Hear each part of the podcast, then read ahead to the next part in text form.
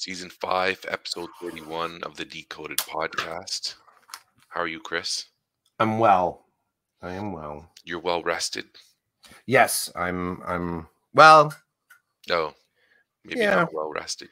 Well, you know what? I guess part of that is it's it would be so here's I guess the way what that makes me think of. Like do you have I don't have a sense of I don't have a sense uh actually I got to do this a different way. I hear people say they need to catch up on their sleep. I, Mhm. I've, I've heard that. I heard people say stuff like that. Um, I hear people say a lot of things that I just kind of go, yeah, that's not me. Like that's not that's not. I don't see the world that way. Like I don't think to myself if I don't sleep, if I don't sleep well on a Wednesday, as long as I can get that extra hour, then I'll be okay on Thursday. I almost said on Tuesday, but I don't think that's how the weeks work. Um, so yeah, so I don't I don't have that sense, and so you know, being well rested, it's kind of one of those. I guess I would measure that singularly by how the day, by outcomes. Like, do I have enough energy to make it through the day? I don't know if we ever have that sort of sense when we wake up in the morning. Do I have enough? Do I have enough to make it through my day? Did I get enough? Did I load up enough? Did I get? Dude, I get that sometimes. What do you mean? I wake up and I'm like, I'm screwed today. So you say you don't have enough to make it through the day, I already know I won't. but then you do, Uh, well, I'm like a zombie. but you I make mean, it I through your day. I get through the day because I don't have a choice. Like I don't say at lunch, okay, I'm done for the day. I got to go home and sleep. So and this is what makes this fascinating to me because I I'm imagining that some people do. I'm imagining that some some abandon their work and go, well, yeah, I guess they see, could. you know, you see, right. Let's work this through. So this teachers is can't. Well, teachers, you know, listen. and then we kind of go, well, Here's the thing. Okay. I, I, if I have a rough night, Mhm. I've done this enough times now in my 45 years on this earth that I know. congratulations, by the way, congratulations. I know that. it's a miracle that I was even it is. created, right? There we, According to we- Gary V, it's a, it's a, it's a miracle. I should just be happy I'm alive. okay. Um, but there are days where I will get up to go to the shower, and I'm like, I'm screwed today. If I I feel I know I was tossing and turning all night, I did not get a good night's rest. I'm in trouble now with my current job. I get to move like I'm not trapped in uh, inside of four walls. So Mhm. When I'm driving from place to place, the windows are open. I can get I can stop somewhere and get a drink to amp me up. I Mhm. can do stuff. But when I was in the classroom, there were days I'd be sitting like by 9:30 in the morning, I'm sitting at the U table with kids and I'm dying. I'm literally like I'm I'm like I got to get up and move. I got to open the windows. It's funny that you say that because there are some and then other days I wake up and I'm like bring it on. I'm just so ready for the day. Mhm. Wide awake. And I don't drink coffee. I'm not a coffee guy. Like I don't people look at me, they're like, You don't drink coffee? How do you make it through a day? So that I now infer that there are people who use that stimulant to keep them rolling all day long. Anyway, that's my take on it. So I do actually experience that. I I there are days where I'm like, I'm in big I'm in big trouble today. It's interesting to me because yeah, I've had I um because part of it, I mean, I I, I this is a this is a thing people say, right? Like I've caught up on my sleep. Shwoo! So, you know, somehow suggesting that catching up on sleep is the secret sauce. Now I can go now I actually have enough in the tank because you know, it's it, it it it just it's kind of mind-blowing to me. Like I don't it's not my my life the way I manage my energy in my day is not like I not like car maintenance for me. I don't have a I don't have a formulaic cause and effect relationship with how I navigate my day. And so I'm always fascinated when someone makes that declaration. This could not this I mean making the declaration about the how the day will unfold can be you know it can be like one version of that could be like i'm i'm i'm okay i'll use the i'll use the um i'll use the the, the sort of the prompt as i knew today was going to be a bad day when Oh, okay. That's So I'm not gonna. I know it's a different version. I just want to use that as a starter. Just as okay because I'm not saying bad day. I'm saying I'm gonna be asleep by 10 a.m. if I'm not stimulated. I'm not Okay, saying so how about day, this? bad day. I'm saying I wake up and I know I'm gonna be exhausted Yep, because I and- did not get enough sleep and I'm behind on my sleep. I'm not saying bad day, good day. and and um one version one version is just the awareness acknowledging okay i think it's i think it's the same thing um do you I really don't know because I've had good days where I've been exhausted. so part of it is just accepting the fact that exhaustion is just one possible state of being agreed? Like that's kind of what you're you're identifying. The being exhausted doesn't necessarily mean that your day is going to be bad. For You're me, just it doesn't. yeah you're just noting that it's it's going to be part of your identity for the day. So th- the ones that i'm more fascinated by though are the ones that people declare an outcome not a current observing themselves. They're declaring an outcome. Today is going to be bad because this thing's going to happen because um, i'm going to feel this because um, and, and it's a little bit about the you know i've I've I've called it catastrophic thinking, like it's that catastrophic thinking. And I know I get it. There's a lot of things that can kind of put us in that. Learned history about ourselves, our understanding of the environments that we move through. Like I get that there's a there are things that those statements make it more, I guess, plausible. But I'm I kind of focus on the possible, right? Like there's you, like you maybe you believe something could happen because you remember in the past you've had a bad sleep and this happens. But yes, but dude, I you can't. I don't think. I don't know if this ever happened to you, but when I Mhm. had newborns and Yep. I was up, I don't know how many hours in the night doing my part. Then the next day I got to go to school and deal with 25, six year olds for the day. And I'm not fully, now that I look back, I'm not fully functional because I'm exhausted. So my Yep. brain's like wanting to sleep.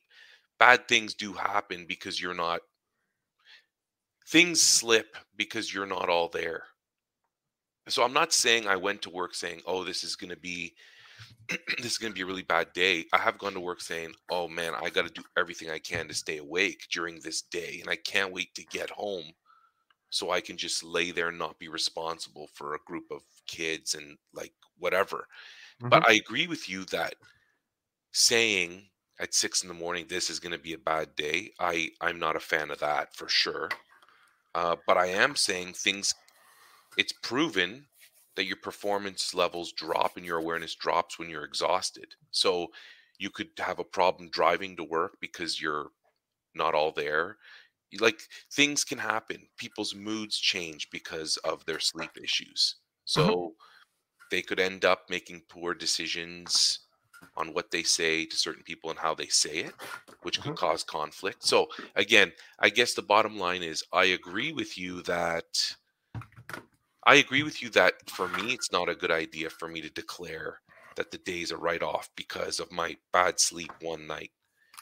But I'm aware that my lack of sleep can affect my productivity and my mood. Whether I believe that or not, I I think it's scientifically proven.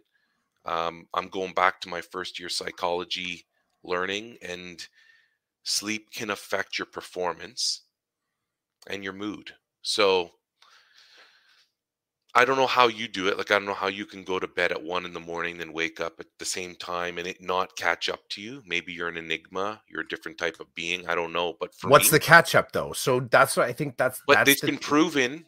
Psychologists have proven, generally speaking, you may be the exception. If No, you wait. don't, if you don't, some people can survive on five hours of sleep a night. right. I know I am not one of those people. And there are many people like me. They need a solid seven to nine. And if they don't get that, then they need to catch up on their sleep. This has been proven for certain people. So for Mhm. me, if I if I three nights in a row stay up till one and wake up at five, you better believe that fourth night I better be going to bed and getting eight hours of sleep, or I'm I'm physically in trouble. I'm mentally in trouble. I know that about me. So there are some nights where I'll stay up a little later. Then the next night or the night after, I'm in bed at like 8:45 p.m. to get up at 5:30 because my body's like you're done. You can't you need to sleep. Now, some people aren't like that. And we both know I would say with the with like social media, you learn about people who who go, you know, who get 5 hours every night, they say. This is just the way they operate. They can do it. Unfortunately, I don't believe I've been built that way. And maybe maybe maybe I could have experimented when I was younger, but now in my 40s, it's like there's no experimentation.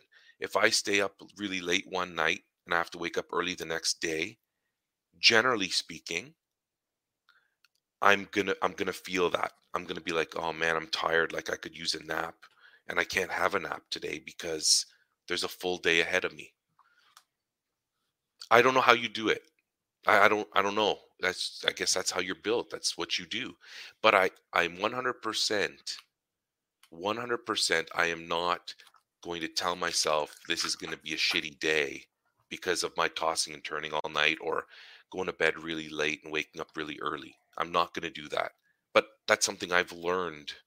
You know, I've learned not to do that because I have had days ruined because I already ruined it from the, the get go. I was like, this is going to be a shitty day. And then every time something wrong happened, which happens every day, things go wrong, right? I blame it on my sleep. And I'm like, I knew it. I've done that. I'm moved I've moved away from that because I don't want to live like that. But I tell you, I can't deny when I've not rested well. I need I need to go and sleep. Um, I, I, for me, I would never attribute a day's performance to something like sleep or something like food. I would never. I would never. And, and part of it is, um, yeah, you're right. Maybe the way I'm built, maybe the way I just kind of like uh yeah the way i sort of lens myself. The problem is that okay so that's for me. That's just how i so if i get a bad bad night's sleep if i don't have an effective maybe that's the it's the way that we use the words. Maybe we shouldn't use the words bad and good. Maybe we need to start using it like a useful night's sleep. Or uh Or a useless a- night's sleep. yeah, an effective night's sleep. Maybe it's because eh, one of the things I find fascinating is that sometimes the conversation about sleep is that it seems abstract and unpracticed. The language around it is somehow like there isn't an actual discipline here to getting a good night's sleep, and that there's a roll of the dice.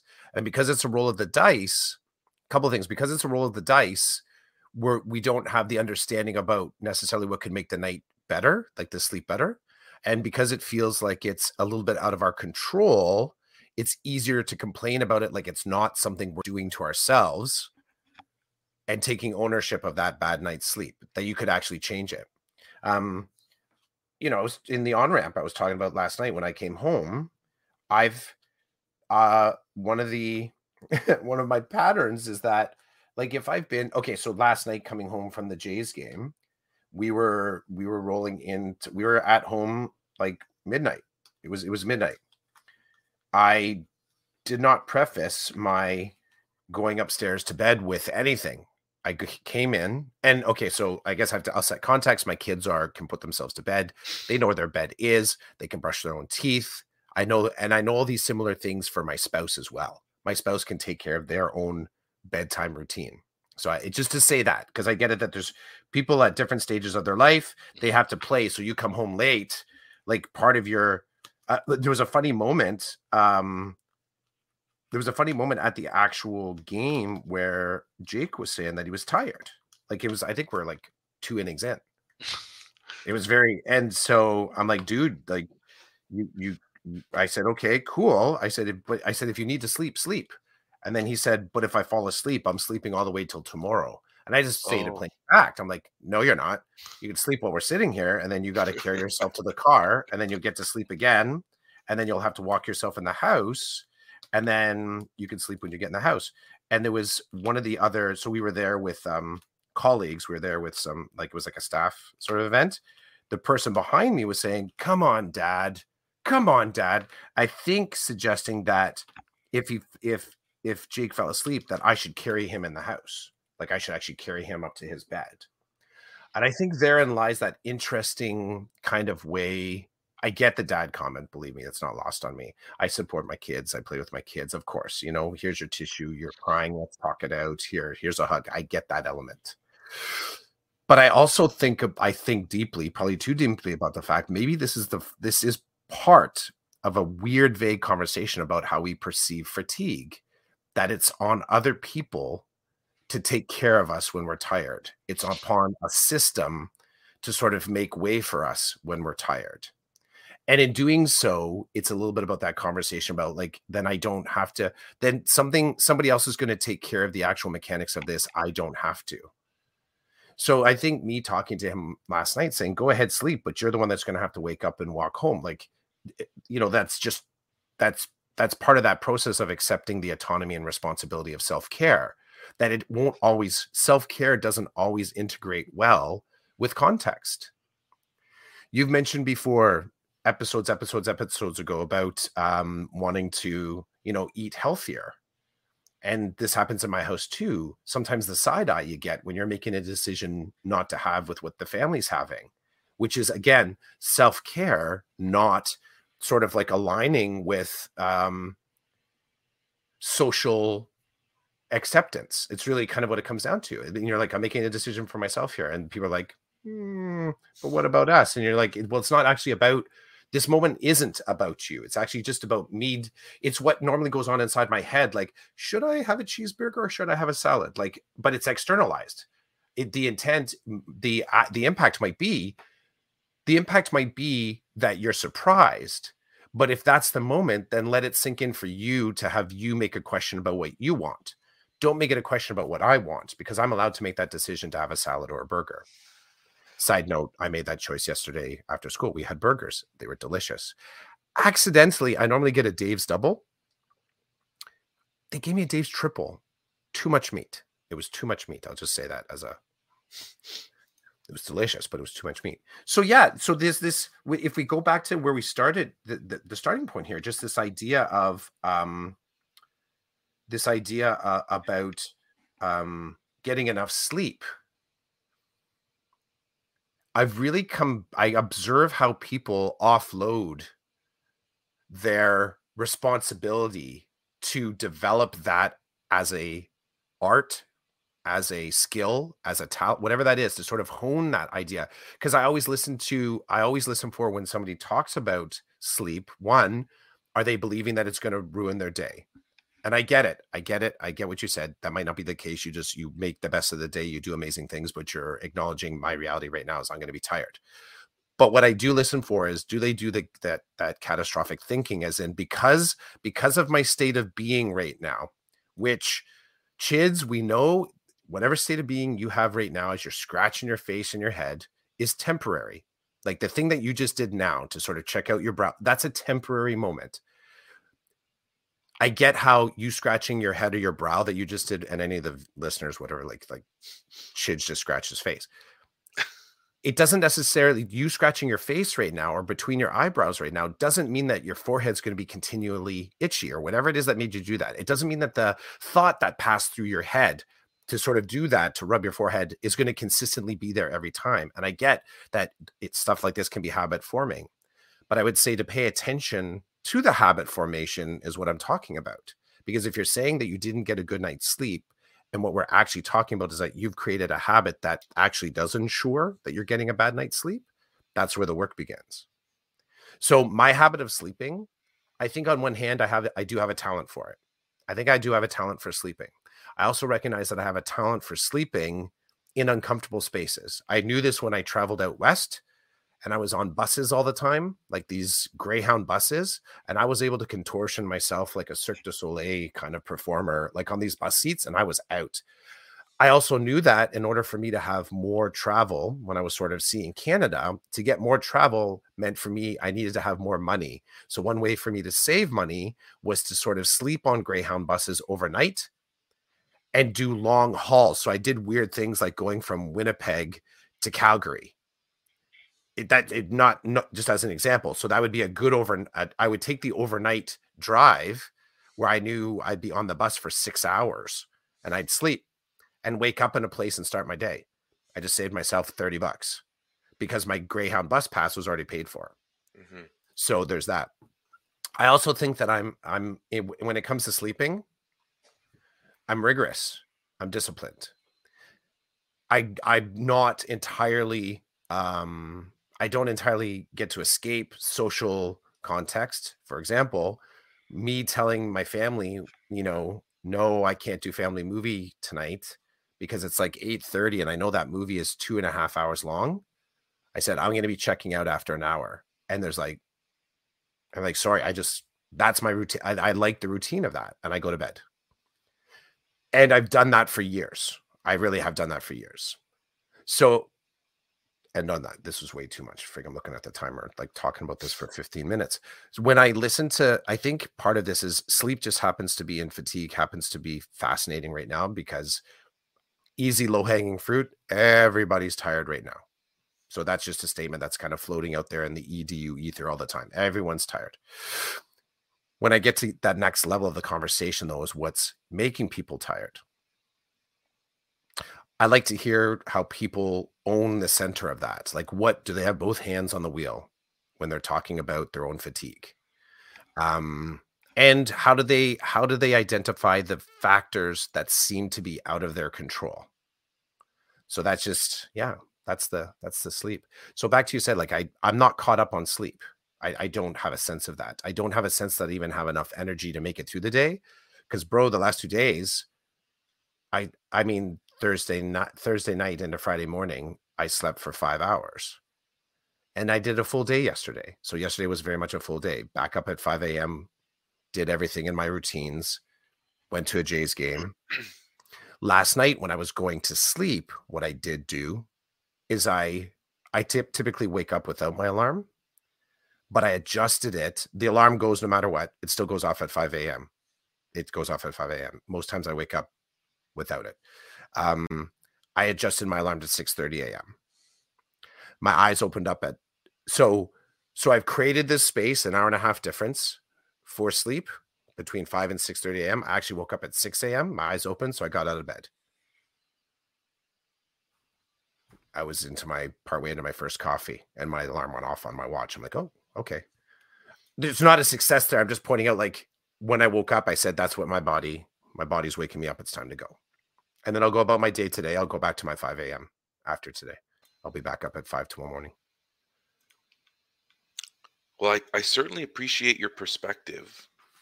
Uh, and I, I can't say that I live, I, I can't say I live the same way. Um, I guess that's just how we end this one, I guess. I know if, if I'm up, if I do five hours of sleep, whether it's five i would argue five hours of sleep there's something forcing me to get up. I'm forced to get up or i'm forced mm-hmm. to go to bed at a certain time. Uh, i'm screwed. I'm in trouble and i know that and it's not a it's not a self-fulfilling prophecy. It's years of living a life where you're like oh shit i'm gonna be tired all day. Mm-hmm. i'm gonna be mm-hmm. tired. I can't deny that. Um, and then like you said there are other days. I, I get a solid nine and I'm bouncing. I'm bouncing all day. I'm full of. I'm. I don't. Sleep is not an issue for me. Other things might become an issue, but sleep is not. Um. I know it. I know it. There are like it's just weird. Just like how you're you operate, I I know it. Again, the bad day, good day thing is is just I'm not present. And this whole edu tired thing, I get that. For me, that has nothing to do with my sleep. That has to just do with the stress of like when I was supply teaching. When I was supply teaching, I would go in to do my supply teaching. Mm-hmm. And you know, I was I was not feeling good about it. And that didn't have anything to do with my sleep. That just had to do with the stress for me of not knowing where I was going to be, what I was going to be doing, and not knowing the group that I was going to have because every group, every class is different, right? And some some classrooms need your immediate attention often throughout the day, so it's not they don't leave you a lot of time to improvise the way you'd like, and some are they just stare at you waiting for instructions and if you need 5 minutes to read something or to find something on the internet they don't mind so like those moments for me were those moments for me were like edu tired but like in my day-to-day work the way i the way i've been functioning this year i've been getting mostly like my sleep has not been really an issue because i get to make my own schedule i don't i don't typically stay up too late.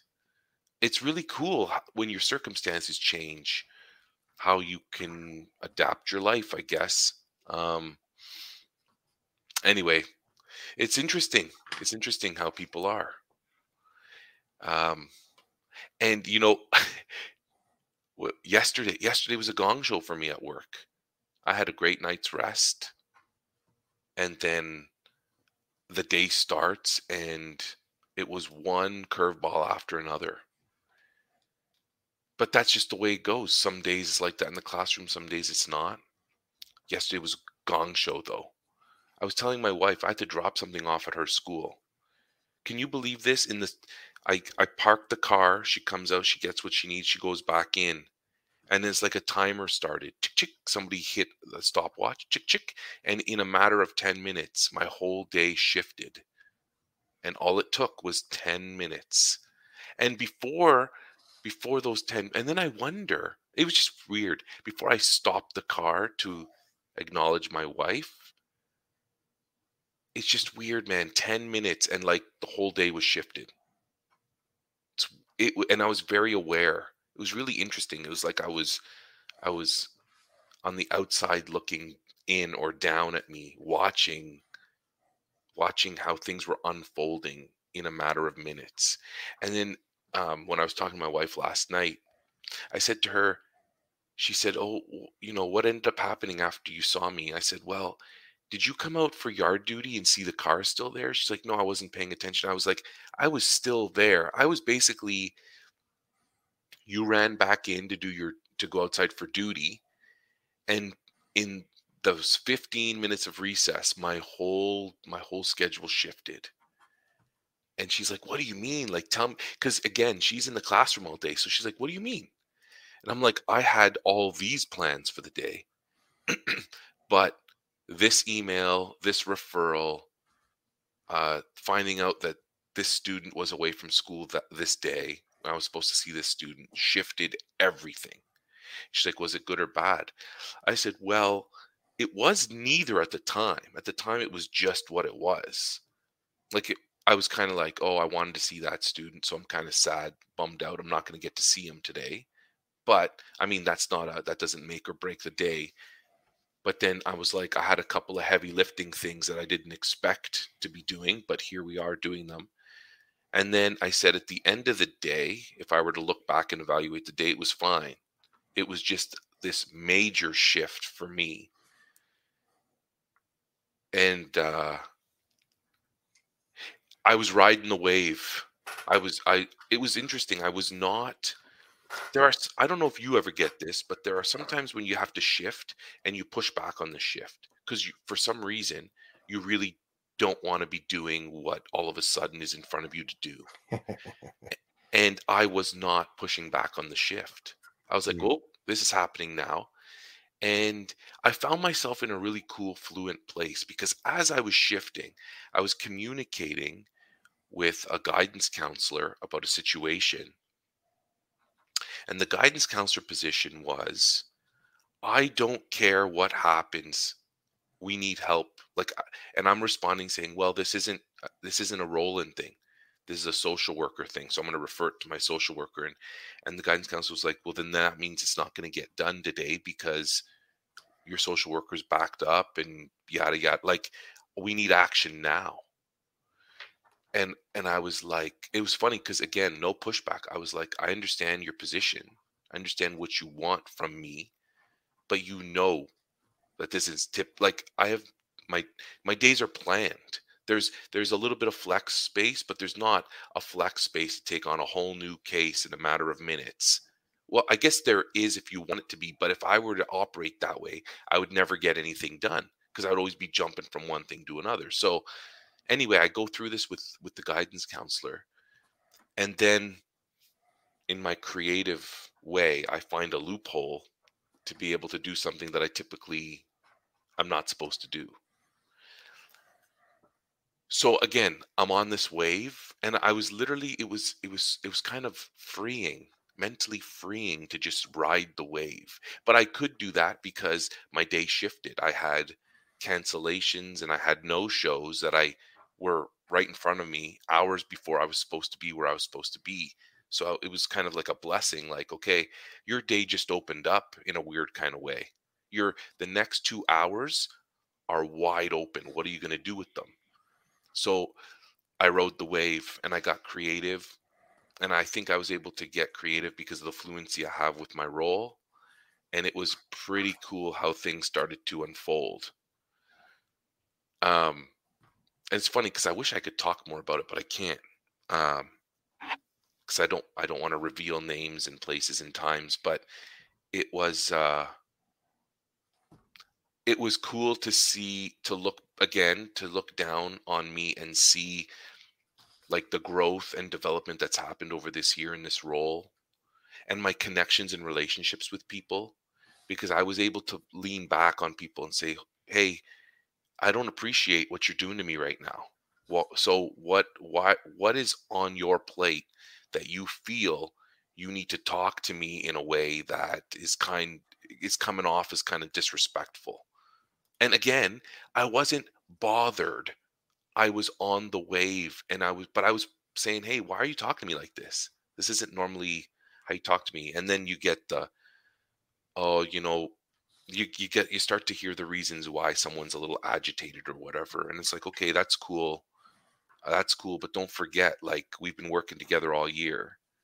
Uh, you kind of know how things go. And I'm willing to, I just have all this flexibility in front of me at the moment. So this is what I'm not supposed to do, but this is how I think I can work around that so that I'm I'm honoring process and policy, but still trying to serve uh, I guess your needs and possibly the student's needs because we don't even know mm-hmm. what the mm-hmm. student wants yet. Long story short, I end up at I end up at a kid's house, and um, I'm I'm in front of a kid's house, and I'm on the phone with the kid's mom, and so I explain who I am and what I'm doing. And I'm like, Can I speak to the kid? And uh, the mom's like, Yeah, I'll get the kid. And then I hear the mom is arguing with the kid, but I'm on the phone about talking to me. The kid's like, I'm not talking to no teacher or whatever. And and then I I'm, I'm like, Are you still there? And she's like, Yeah, I'm here. I'm like, I'm outside your house. So do you want me to ring the doorbell? Are you okay with that? Like, do you want just tell the kid I'm I'm right outside. All he's got to do, put on your shorts and a sweater, come outside and talk to me. Mm-hmm. And the kid does. So the kid comes out, and I'm like, "Hey, this is who I am." I show him my name tag. I'm like, "Your guidance counselor just called me. He says he's concerned about you. What's up?" And uh, I'm waiting for a song and dance, and the kid says to me, "I'm just being lazy." I'm just being lazy. It's the end of the school year. I just don't want to go. I'm like, dude, you're in grade 12. Like you're ready to punch your ticket. So what's going on here? And then I I dive into what are you doing after high school ends? And there's a void in the universe. So the kid yeah. doesn't want to leave high school. He wants to sabotage yeah. himself so he gets to stay. I'm That's like, a thing. It's a thing. It's a it's thing. A powerful, it's a powerful thing. And um, I love how your work, because any little thing creates ripples, and your job is all these ripples. Um, I want to come. I want to come back to the ripples, but I just being able to notice that um, is amazing. And the only thing I'll say on that, it's entirely goes into that basket of experiences that we have as teachers, where I mentioned this before the, you know, being at a staff meeting and the amount of time that we spent talking about literacy. And Barrie Bennett, is that even a name? Barrie Bennett, the name back in the day, like these new ways of sort of teaching and I'm sitting at these tables listening to departments following the pro forma kind of talk from the board, which is fine. That's what staff meetings are about. And I'm thinking to myself, this is not my experience in EDU. And if I am if I am the observer, if I'm if my experiences also represent witnessing EDU, then that means the stories that come out of what I witness are also a part of EDU. We don't get to say, let's talk about that later. So, children right now that are saying, openly saying that I'm being lazy and telling us that, it's easy to dismiss it and say, well, you should do better, right? You, you need to get over that you're looking at exactly what it means and the challenge of actually getting over that. And something's revealed in that conversation. This is what's so beautiful and bittersweet about it. The child doesn't want to transition away from high school. It's so super simple, yet the exact thing you're witnessing a story that doesn't have a broader context of conversation. So, as you witness this, I love that you're bearing witness to these stories because it, this is education. And there's other people out there like, yeah, yeah, Cliff, I get it, I get it, I get it. That's mine too. But I also love that you're so close to it. You're so close to it because if you're that close to it, that means you can interact with it. It's no longer abstract. It's there's not some kid, there's not some kid out there that's not being successful as we're looking at data coming back from the board. You are meeting with the kid. Yeah, I know that kid's name. See those two percentage points on that chart right there? I met them. I met them. And someone goes like, "What?" Like, yeah, yeah, I spent time with them. Let me tell you, let me tell you what was going on in that context. So beautiful. It's a gift, but often, as we find in education and in life, the gifts that we get, it's a gift because you get to learn from it. That's one of the things, right? Not just like somehow you feel good about being given a gift. Some of the cooler gifts I don't necessarily feel good about. It takes me a little while to figure out, like, why does this bruise me? Like, what is the thing about this that's actually getting in my head and I can't stop thinking about it?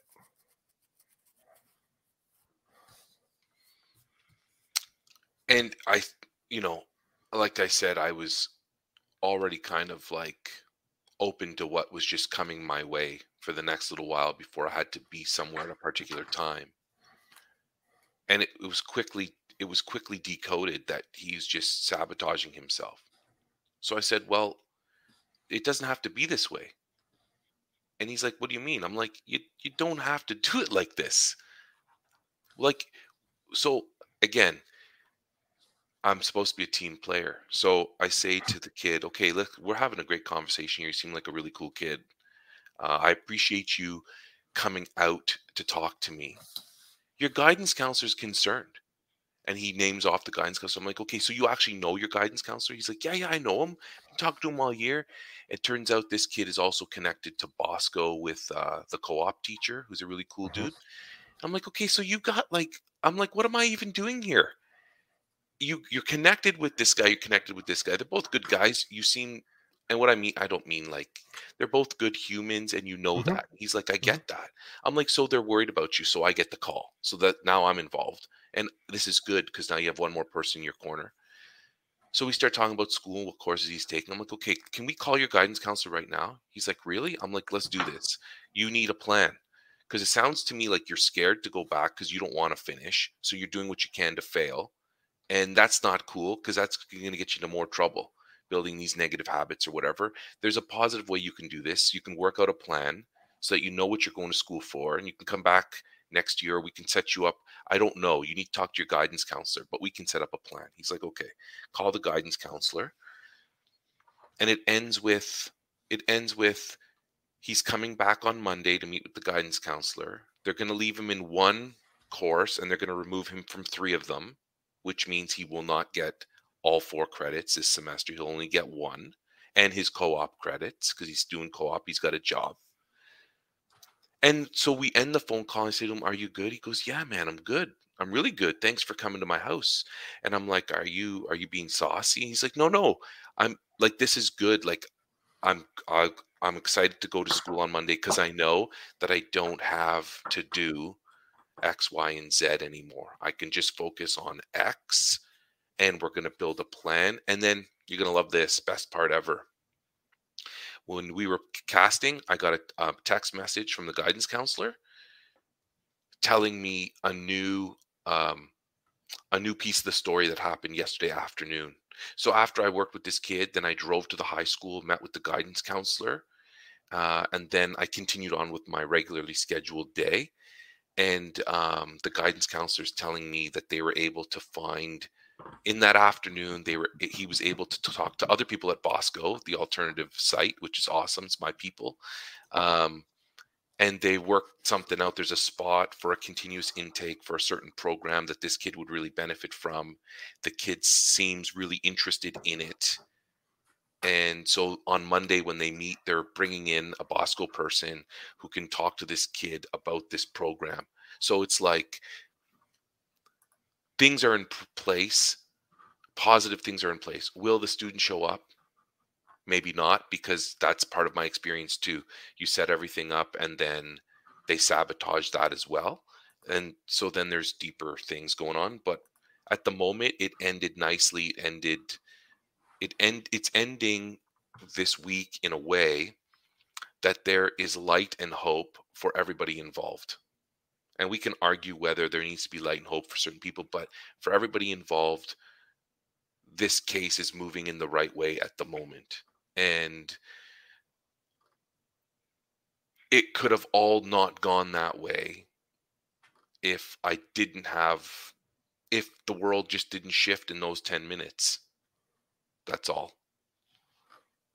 And I did get enough sleep the night before. So yesterday I was wide awake and ready for my day. Like I wasn't worried that I was going to be falling asleep as I drove from one site to the other. That wasn't an issue. It wasn't an issue for me yesterday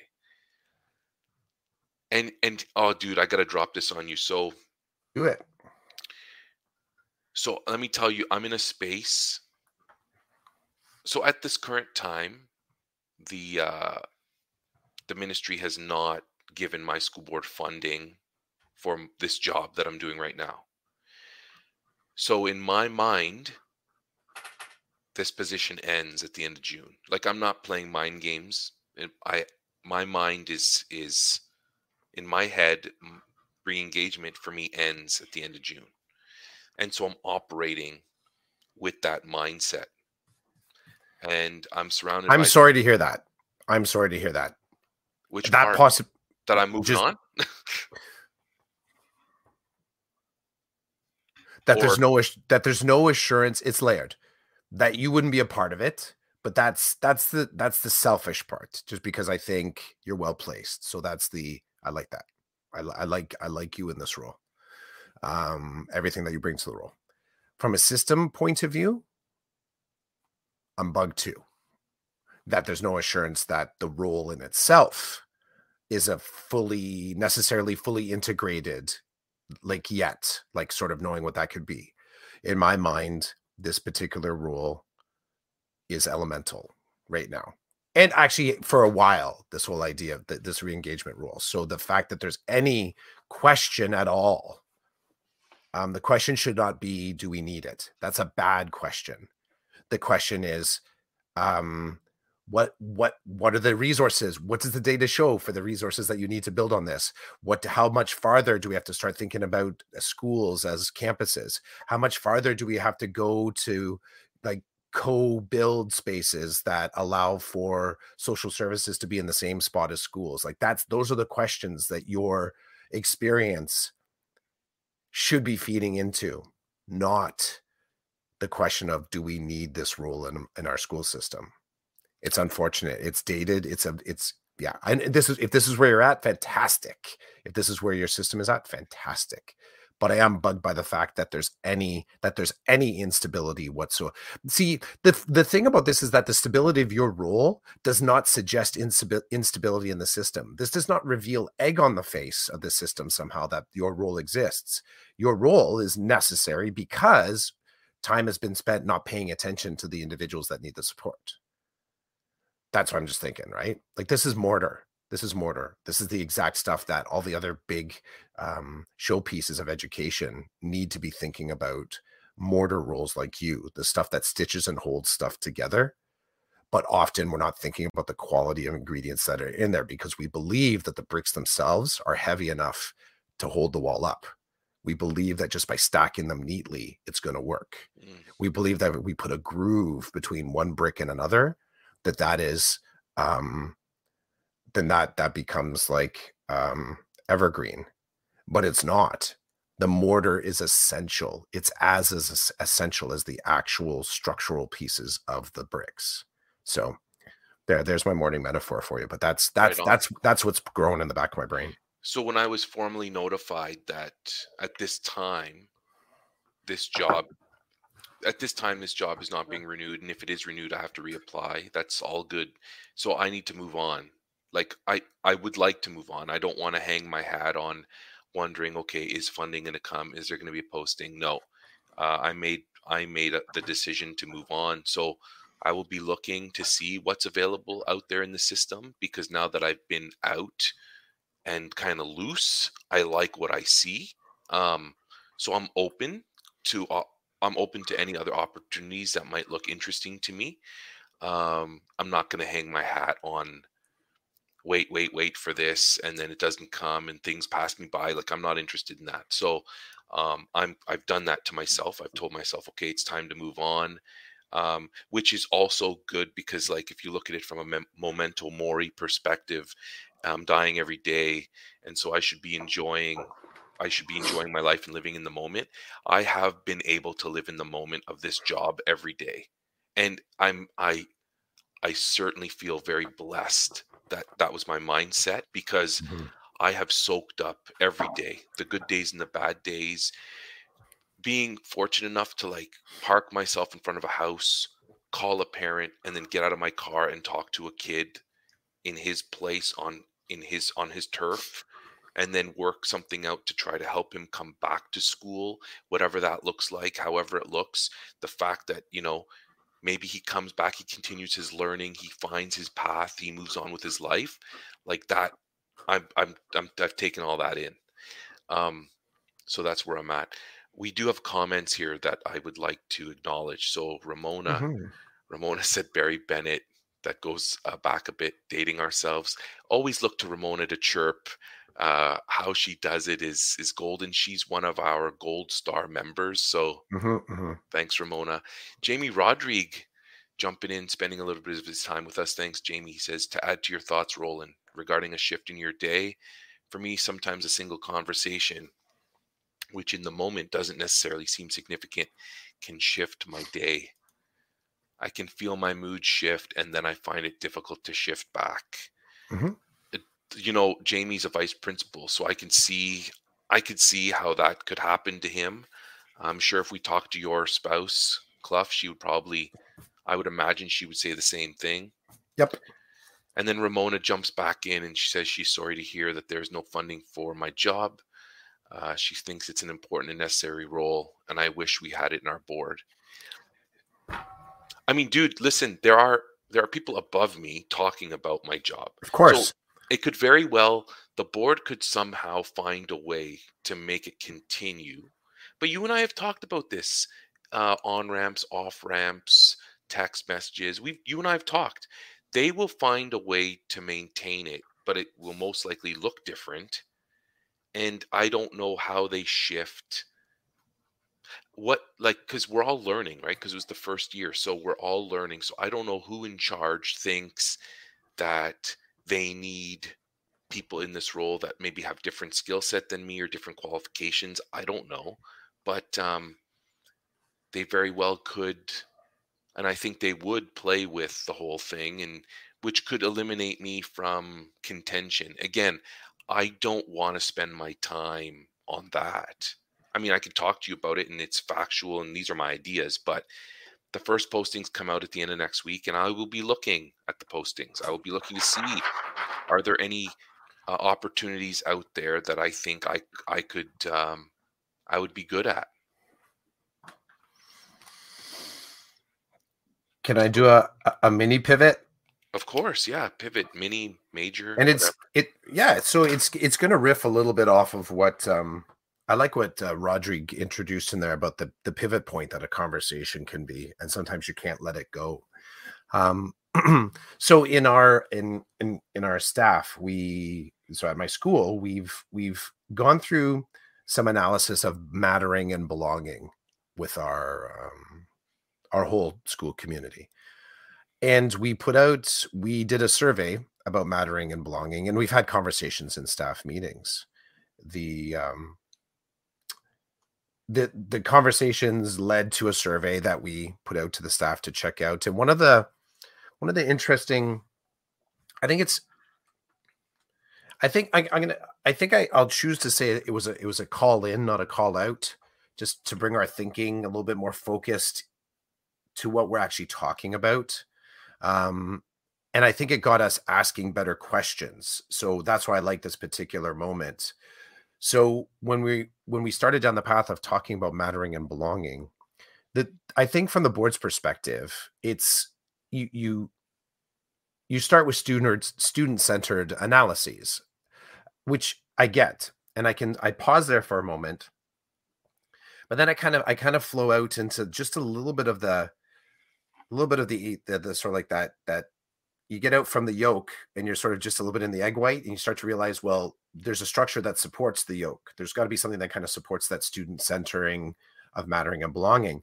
And um, in the staff meeting it was mentioned well how where where what's the basically the question was well what about the teachers? That's really addressing addressing it down. So in order to get the students into this space and mattering and belonging can be um, crp i mean it could be the equity work it can be um, anti-black racism work it can be uh, the work we do in support of uh, uh, first nations métis inuit uh, initiatives like there's a lot of different ways to sort of understand the layering of mattering and belonging we can go Maslow on it if we want. There's lots of different lenses that you can say, like, what is it that we feel we can be effectively working on in order to say that we are effectively increasing that sense of mattering within the system and belonging within the system. So the push, the push, the call in was a little bit, well, what about the teachers? So, and I think this is this is directly related to the past two years and where everybody is at and when we start this conversation about everyone is tired and that sort of root there's different stories that are connected with that but i also think that it it it also kind of taps into one of the little bit more dangerous spaces and it kind of taps into teachers sort of feeling you know discredited in general so and feeling down and feeling like we got nothing left in the tank so as the equity team, we we put out the survey asking. We, there was four questions, five questions. I forget the total number, and we kind of pivoted from from the teacher's perspective. You know, like what is it that you're, what is it that you're observing that's kind of working well? What's not working well? Um, are there any gaps in support? And it allowed for for individuals to kind of respond from a teacher center teacher human center, but to also observe what we think the students could use as well. So student human human students and human teachers. so we got the resort, we got the information back in the survey, and um, as we're talking about it in the group, it was it was fascinating how quickly we had some quickly we had suggestions about how to respond and solve how to respond and solve I don't have the technical framework to discuss these steps, but that was my sense like we were moving very quickly to a solution stage. As in, what do we need to put in place? I don't know if we my take on is it like what do we put in place to keep a comment like this from ever happening again? And I'm I'm choosing that language very specifically. Like we sort of look at that comment like, ooh, sting. What's the thing that would I think direct response is effective. I think it is. And if you can do simple, direct change to help someone have a better time in school to feel like they matter and they belong, those are those are good. I think sometimes we stop there though. And I felt like that's what it was. Like some of the conversation was like, we're just going to go da, da, da, da, da, da, and we're being responsive, we're being effective. And then we, I shifted the conversation a little bit. I said, well, what if we don't respond right away? And this is not groundbreaking, but I think it was kind of an important kind of pivot in the thing, I said, what if we divide up the list and each of us go back to the respondents and see if there's anything more that they would like to say? This kind of based on the fact that sometimes the Google surveys, it's old hat, two years where there are people, there's probably more. I don't know if we, I think we have, we have people that are neutral to sort of online learning. We have a few people that love it, love it, love it, love it, love it. But I think there's also a whole court that's like, really, I would rather have a conversation about it. Go ahead, document it, but I don't want to do another online learning tool, which would include Google surveys, right? Do a Google form. Oh, I sent you just a little Google form. I'm I'm a I don't like that. I don't like it when we when we underscore tasks that we do in edu and put the word little on it or i just like to have a little conversation it's just a little google survey for you to complete because it's still onerous right you still feel like that's one more thing thanks i don't care if it's little it's still a, a pebble in my shoe thank you very much. So we're looking at this but i i sorry i digressed there for a second. I was that but I, i'm back i'm back i'm back chids so we said let's let's go back and have conversations. And everyone's like hmm. And we really right away realized how one note sometimes that gathering information is in our feedback system. We talk about effective feedback to our students, but I don't know if we have the same tolerance and templates to do it with our staff in order to build a thing. Mostly because we want to we we want to be solution based leaders, right? But some of this stuff does take time. So instead of us having something ready for the staff meeting, which comes up on Tuesday, the expectation was that just each of us was going to go back and talk with the staff, share back with them the responses that they gave, and then sort of gather some more information about if the person is willing, willing to talk to us again. What, what was kind of fueling this? So give us a little bit of the roots. Are you willing to share this point of view? What is it that you see? What is it when when you read this back, your response here? What is it that you see? because I think for me, it right away instigates a certain perspective, which is going to, my perspective on what you just said is going to lead me to a solution that's good for me because I'm, I'm creating the answer after the equal sign. I said, but what, what is it that you see? And um, I will tell you, dude, this has been a really phenomenal process. Really phenomenal process. One, because I'm in my second year at the school in just getting to know colleagues, like getting to know individuals, which is really cool. Two, that moment of trust and community that's being built when someone is sharing their story with you. That is not lost on me. Three, the data that is behind sometimes the single sentence in a Google survey just it reinforces the fact that it's not more conversation that we need. We just need more time within the conversations we have.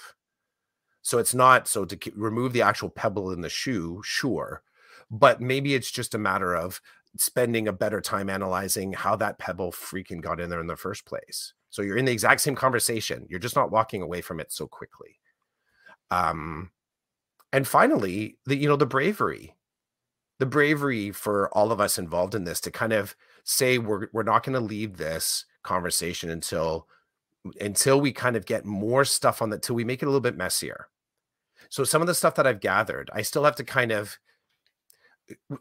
one person they said, "Do you want to record this?" I'm like, "Really?" They said, "Well, I know you're a podcaster. I've listened to some of your podcasts." I'm like, "Hey, thumbs up."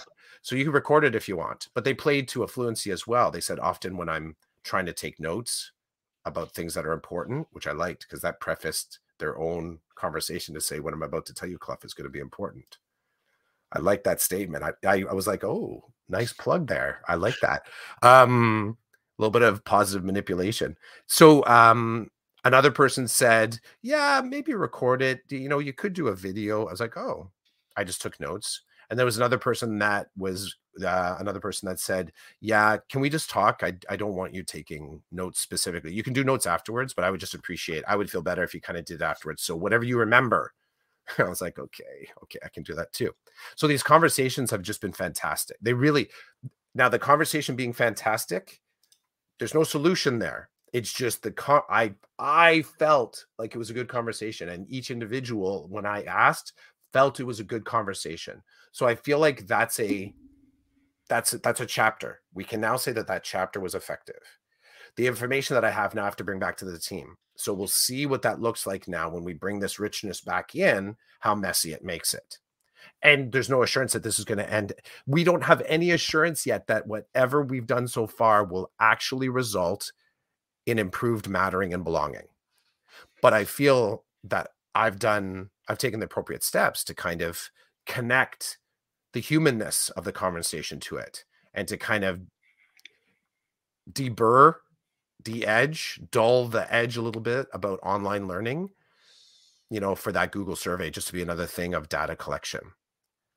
And I will tell you, the individuals that we came back to, there was a slight surprise that we were following up. I don't know what that says. The mm. follow up. There was a there was a there was a notable surprise. Oh, you want to talk about this more? Yeah. Yeah, we do. So that kind of makes you feel like you're on the right track with something. I don't know what it is, but on the right track with something. Not to take away anything from what you just talked about, but take I want to I want to focus on that that coming back to someone to discuss something. Mm-hmm. It, as soon as you said that, I was like, yeah, it, it feels rare. I mean, it's not so rare in my work because there's constant coming back to, coming back to more so than I would like there to be. But generally speaking, there's not a lot of when people listen to you.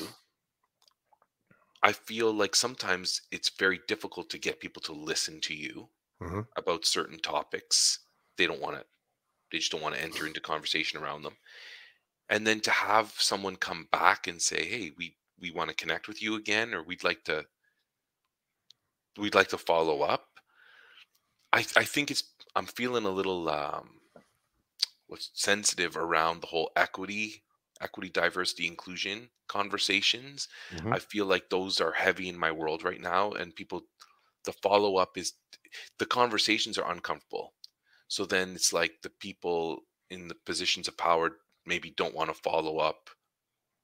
One of the reasons i think it's because it's so difficult to deal with in the first place and there are no easy answers that it's like the follow up is just more danger for them. Um it's interesting. I'm just connecting dots. That's mm-hmm. all. The follow up. I like that. You, yeah, it's like the things that I think there's some. I think a, a really. I recently came across. Um, I'm sharing. I'm resharing. Um, so I really like the podcast on being.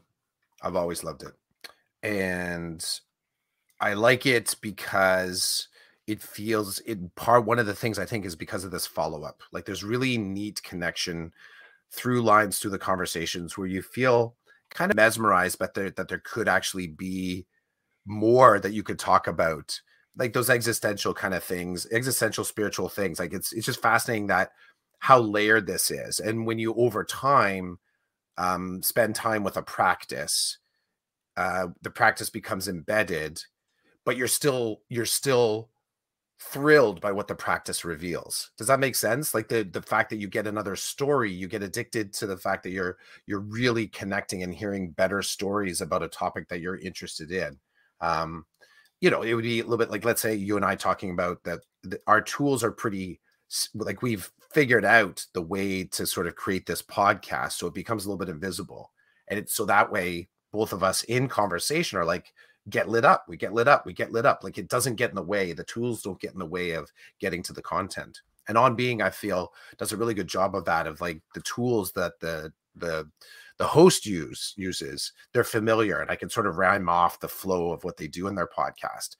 But those tools just are really efficient and respectful and um and effective in getting the story out of whoever they're talking to. And one of the individuals they were it's an older cast uh, and there's a, a, a person named Pádraig Ó Tuama, um, Pádraig Ó Tuama, and this person is is a poet, uh, a liturgist, um, uh, um, theologian. I think I could be using the right things. Uh, anyways, uh, they mentioned a term in one of their conversations, and it was saying you can identify. There's a uh, I forget what I forget what background it's from, but it would it's if you say something is mu, maybe it's Zen Buddhist, mu. And what that actually the, the what the term means is that that is a question that needs to be unasked. Like that's a question you need to take back. I'm totally undercutting the the broader cultural spiritual connection to this, but I've been really fascinated about that as a mechanism in conversation because to identify a moment as mu mu and say like that needs to be taken back is somehow suggesting that in order for us to effectively move forward you have to pull that question out. You like we can't we can't get hemmed in by that conversation because it it's not helpful. But it's not an insult it's just calling out the moment for what it is. And you and i have so many divergences in this con- in, in our conversations in general like these off ramps but I would, I would, and those things can lead to really sort of novel and interesting conversations. But some of the things that have become through line are because I think we're asking the right questions to move that conversation forward. So I think, as an example, any of the discussion that you and I have had either on here personally about our friendship and how we're sort of managing and maintaining what works about it, that's the through line. We have a lot of really good questions that we've asked. I don't think you and I have asked anything that was a question that should have been unasked, as in removed from the moment that um because we've been we because we I think we do the work. So I like the at this moment a lot of the stuff that we've kind of talked about here. I think has to do with um, and with the the follow up mattering and belonging. Um, your position in in the board, sorry, the position in the board that you are fulfilling right now is really honing in on what questions do we need to stop asking here, and not only that, how does our understanding of what we're talking about change if we not only remove the question from that formula, but maybe we need to actually remove the results from that question. Because to ask the question also means that we have to look for the answer. And if that answer actually isn't moving us in the right direction for what we need right now, then maybe we also need to kind of scrape out some of the answers that are there too, or whatever's resulted from it funding lines, um, capital investment, leadership sort of mindsets, um, you know how how groups and communities are built and that's that's that really opens up fascinating spaces of work but it kind of comes back to the follow up can we do that in the follow up and can we actually unask some questions? And it's not that we're disrespecting the questions though it may feel like it. And it's not we're disrespecting the importance of the questions but dude like one of the observations i've had now 15th 16th year of teaching we're asking the same questions and actually getting the same answers. And then actioning things based on that. So I can remember as a second year teacher looking over during a staff meeting and seeing another teacher, you know, something is mentioned by uh, whoever's leading the learning. And I look over at somebody in the room and they're like, and you know, and I'm like, oh, I guess this has been said before. right? And then someone at the table, they they'll they say to me, "Oh, don't pay attention to them. They're just salty." And then they lean in and they go, "But we talked about this last year, right?" And you start to realize, like, "Oh my gosh, like, where where are we? Are we? What does progress mean on some of these issues, right? How are we holding ourselves accountable to whether? I mean." Take any topic, talk about the OSSLT, talk about equity, talk about uh, First Nation Métis, uh, Inuit supports. Like, take any of those, and are we still having the same conversation? If we are, if we are, I get it. And there are some topics that still were like, I would maybe uh, maybe I would challenge and say if we are still talking about it, and we are still talking about it's important eh, because it is still important. Are we still using the same questions to talk about the importance of it? And if we are, do we need to unask those questions and pull out some of the pieces so we can see the rawness of what we're actually talking about? I have no idea how this mattering and belonging survey fits in with what we'll do next. Part of the reason I don't know is because it is so different than what we thought or didn't think when we were generating ideas that inevitably it's going to create new thinking so I think what has happened in the feedback is we've we've discovered a new galaxy and the rules don't apply, right? The rules don't apply. So boldly go. Let's explore. What do you have there, Chris? Um, they're birds. They're birds. You were talking about bird watching on Twitter, and I didn't understand what you were talking about, but we're bird watching. I like it. It was the it was partially tapped into the on ramp. Oh, I couldn't let go of it as soon as you mentioned that. yeah. It was dad talk. There was the dad talk. Yeah, I couldn't There's- let go of it. There's Right something, away, There's yeah, something right about away I scribbled that as soon as you drew it. Oh, I, okay. scri- I scribbled that down on a piece of paper. I'm like, yeah, there's something there. I can, I can use that. um, I'm thinking about whether I want to bring it up or not. While I do that, we did have a comment from whoops, sorry, sorry, Ramona. You're up not, next. not not that one. Wrong one. Dominique says that their board just um, assigned vice principals in a few schools to take on the re-engagement role with grade eight students. Hmm. You and I talked about that. That you know, without the funding, it could just be a layer that they add to someone's someone else's portfolio. hmm And and I'll just all I'll say on that, you got to start somewhere. You got you got to start somewhere. I feel bad for the vice principals though because Scope, scope, the scope of that. Yeah, the scope of that. I get one of the cool questions that I would ask. The here's the question that shouldn't be unasked, but it's a good question to ask. Okay, uh, admin is going to take care of that. In what ways should this new initiative be different than what they're already doing? I right think that would be that would be fundamental because the the worst thing that could be that like program killer, program killer is we're already doing this. We, we already do this. Whenever an initiative comes into the school from the board, and someone kind of does the like I said, that person in my staff meeting. You know, they're sort of looking around to gain like how are we still doing this? The killer for that is when we don't notice that elements of it is already being done and it's actually in the refinement or in the offloading that we suggest it can be done better. So if there is a purpose to asking admin to take care of this portfolio, I think you one of the questions that needs to be asked is how will this new work look different than the work that they're already doing? And if there's no specific goal supports structure for it, then the risk is it will not be done according to the success criteria that they're looking for. Right. And I, this frustrates people. This frustrates people. But you and I talked about that, how it could be rolled into somebody else's rule. one You got this. You got, you got this. Awesome. Those kids are waiting for you. Go get them. for me, having done it now, and I don't know how they're doing it in Dominique's board. I don't Mhm. know what instructions, if any, the vice principals who are doing this work have been given. But I tell you that from my perspective, from my experience, administration already had a seat at the table in terms of like the work that I do. So what makes my role different is I will I will spend more time on the telephone with the kid and the parent, which administrators can already do.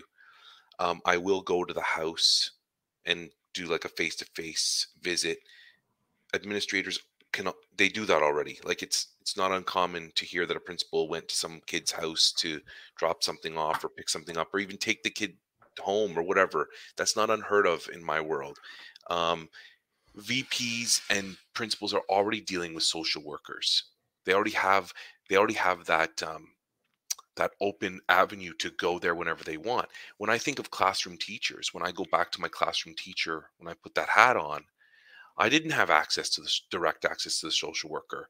I wasn't going to drive to a kid's house, one of my students, to check in on them and why they're not coming to school because I've got a hundred other things to do. Now, arguably, there may be some teachers who would do that, but generally speaking, in my experience as re-engagement this year, many teachers were relieved to hear that that that could be part of my role because they're like, we've got all these other kids in the class. We're teaching these kids every day. Johnny's missing. Can you find out what's going on? I was the guy that would go find out what was going on so that everybody else could keep doing their regular jobs. So it'd be interesting for me to hear I would love to know more about how these VPs, what what this re-engagement looks like from their position, and it could very well look quite different than what I do. But I know that what I'm doing is a full-time job, and you know, there's people joke and make fun and be like, "Yeah, your job is a joke" or whatever. That's fine. They can have that perspective. It was no joke to me yesterday when I was parked outside that kid's house and he let me in there was no joke there. I had a moment with a kid who needed to have that moment. And he certainly didn't seem like he was going to do it with his guidance counselor because he was not returning phone calls, he was not returning emails. So it's funny when the guidance counselor was talking to him on the phone, he's like, dude, I'm glad you're good. Why haven't you been responding to my phone messages and emails? So the guidance counselor was doing everything I would normally do except driving over to the kid's house and demanding to see the kid. Hmm. Right. I So love that. the guidance Oh, counselor said to me, the guidance counselor said to me after when I got the text, he said, "Uh, "Thank you and your social worker for yesterday, because this guidance counselor made two referrals yesterday to our team, and for some reason, the universe decided that things were going to work in a positive direction yesterday. So both of the kids that were referred, I took one on right away. My social worker took the other one on because it was more for her than for me at this time. We got he got the guidance counselor got results yesterday that sometimes those results don't come for weeks or months results were there and he's appreciative of the fact that my team was able to help him out yesterday in a way that he felt he needed which is rare i mean i laughed when i got the text i'm really happy that that the guidance counselor's happy but we i'm still got cases from that guidance counselor that were given to me in november and we're still wheeling and dealing you know so um it was just a good day yesterday for re-engagement but that guidance counselor has all these kids on his caseload and he's not going to get in his car and drive to every single kid's house to find out why the kid's not responding to him what's going on how can he help because this guidance counselor is great they're all great when the kid finally speaks and says what they want or need or what their issue is things happen i see people do things i see guidance counselors talk to vice principals who make things happen because they understand. Thank you. You've shared with me that there's a bigger issue here. Let's see what we can do to make your life easier so that you can do well in school. There's not been, there may be like a handful of people who push back and don't help. But generally speaking, 95% of my work, once we actually know what's going on, people start lining up to help, to make change to play with the system so that this kid can get what they need to find success in education. So, anyway, mm-hmm. long story short, I'd love to hear what that job's about. And Ramona's been watching the birds while listening to us this morning.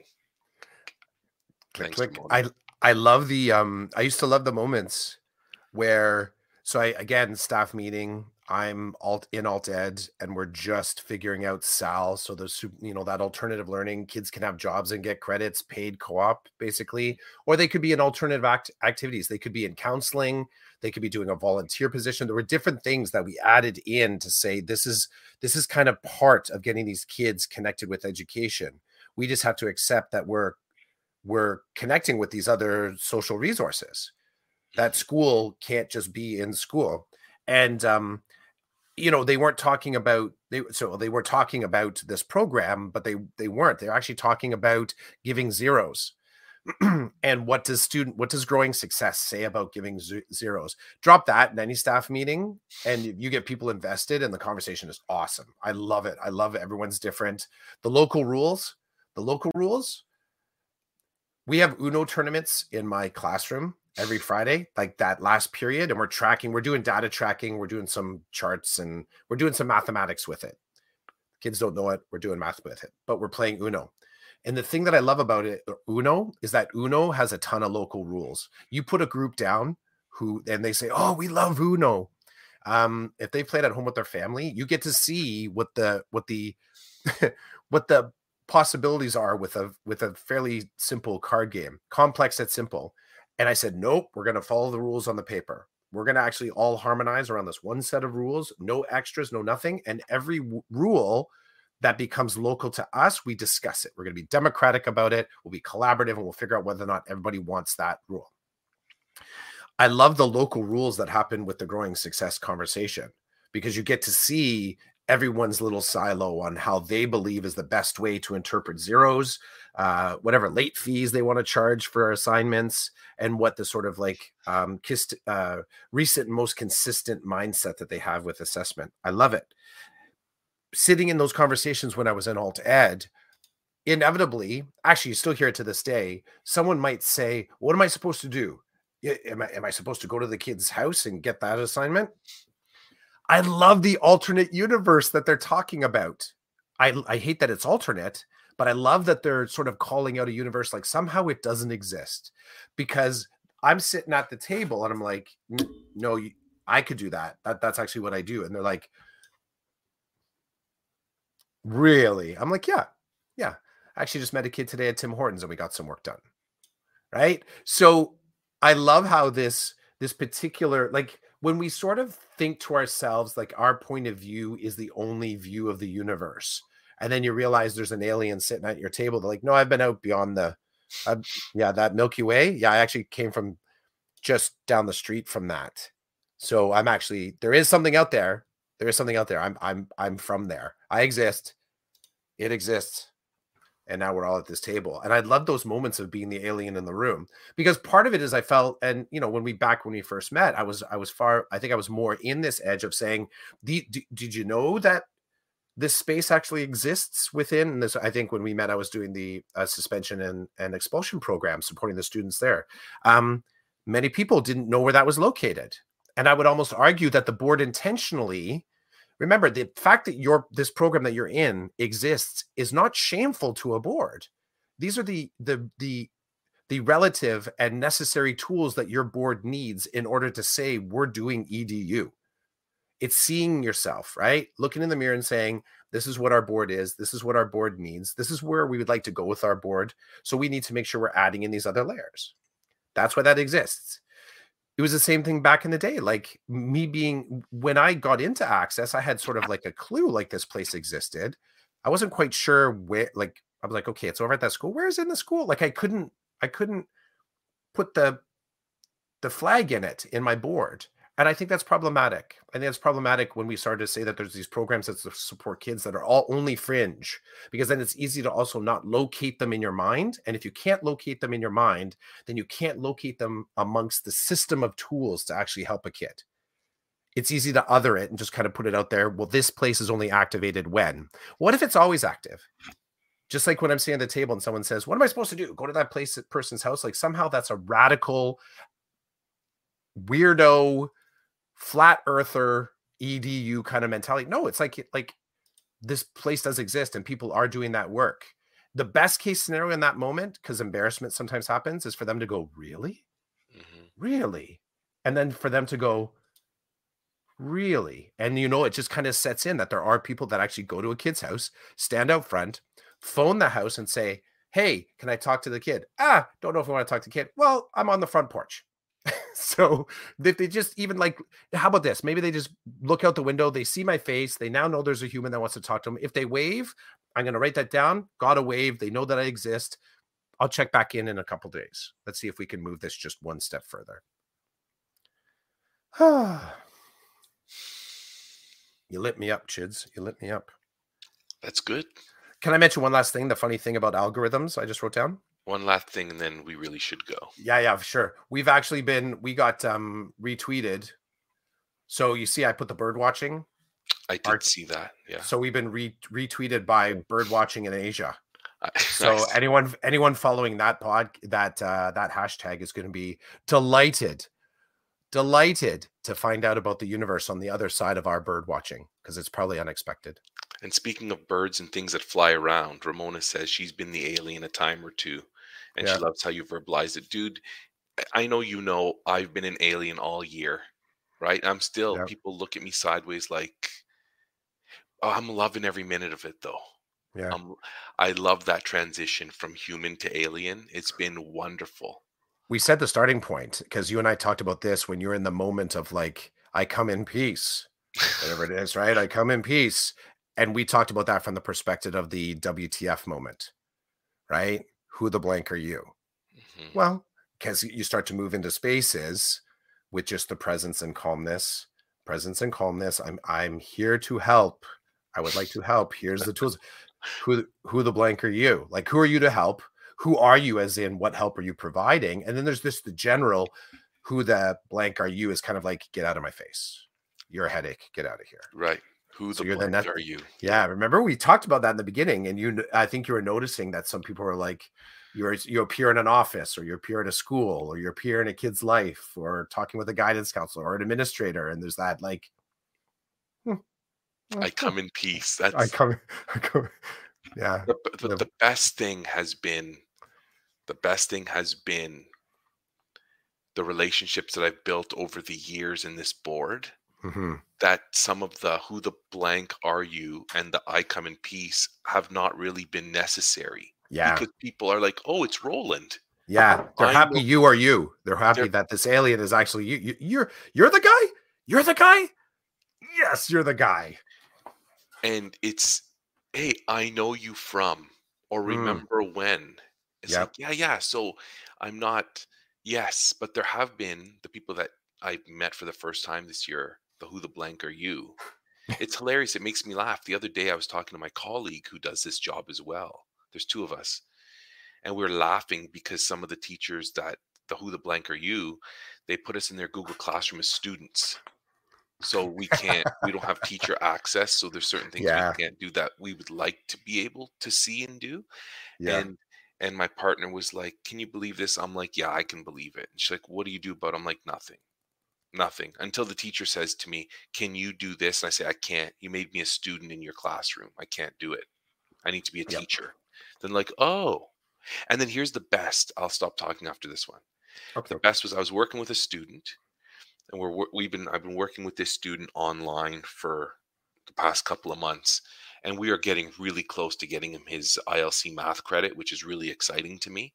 Mhm. And um, uh, we were in the Google Classroom. I said, "Hey, did you hand in 6.2?" He's like, "Yeah, I did." I said, "Oh." He goes, "Well, are you looking? You look for it. You'll see." I said, "I can't. I'm a student in the class." And he goes, "Oh yeah, I noticed that that you're in the class as a student." And I laughed, and I'm like, "Yeah, I laughed too." And then he goes, "So you can't?" And then he, I'm like, "No, dude, I can't see any of that. I don't know. I can't. I can't verify that you've handed in the work. I don't have that capacity." And he laughed. This grade 11 student's laughing at me, like shaking his head, like they let you do all this. You can teach me math every day and you can like like you're doing all the heavy lifting but they won't even let you be um, a teacher in the classroom i'm like yeah and Isn't that just- remarkable though? I, I love that though, because it also shows I get it. It's great to have the skeleton key. It's great to have that skeleton key, but it also shows time and place and necessary tools, right? Mhm. It would be great to have that, but look at the work you're doing. Look at the work that and the change that you're sort of a part of, whether or not you're orchestrating it, initiating it, managing it, or there for the end. That's kind of like just the really great signpost work that you're doing, just getting kids to sort of notice. And it is true. You know, everyone wants the master key or the skeleton key, but you, you don't always need it.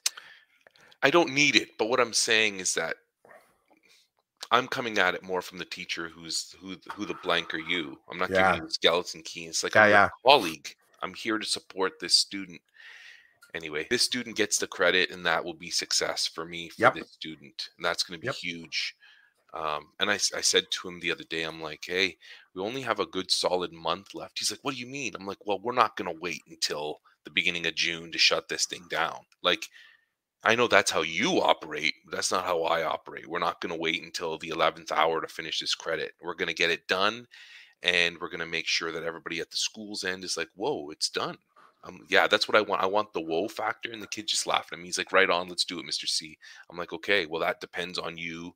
I'm here to meet with you, but your cancellations and yada yada yada, those things need to be put aside so we can get this done." But anyway, uh, it's, he was laughing. He's like, "They didn't even make you a teacher in the classroom, and look at all the heavy lifting you're doing." I'm like, "It's all good. You just got to get the credit." That's true. Good stuff. Okay, well, hey, thanks for a great chat. Yeah, thanks, man. Um, Prop, props to Dominique and uh, Ramona for checking in. yes, and Jamie. I don't And think Jamie. Jamie's ever commented before, so thanks. Busy Jamie. guy, Welcome. busy guy. Yeah, when, it was nice to nice to see his his profile pic pop up. Okay, dude. Well, have a great day, and uh, guess we'll talk to you later. Peace, man. This was season five, episode thirty-one.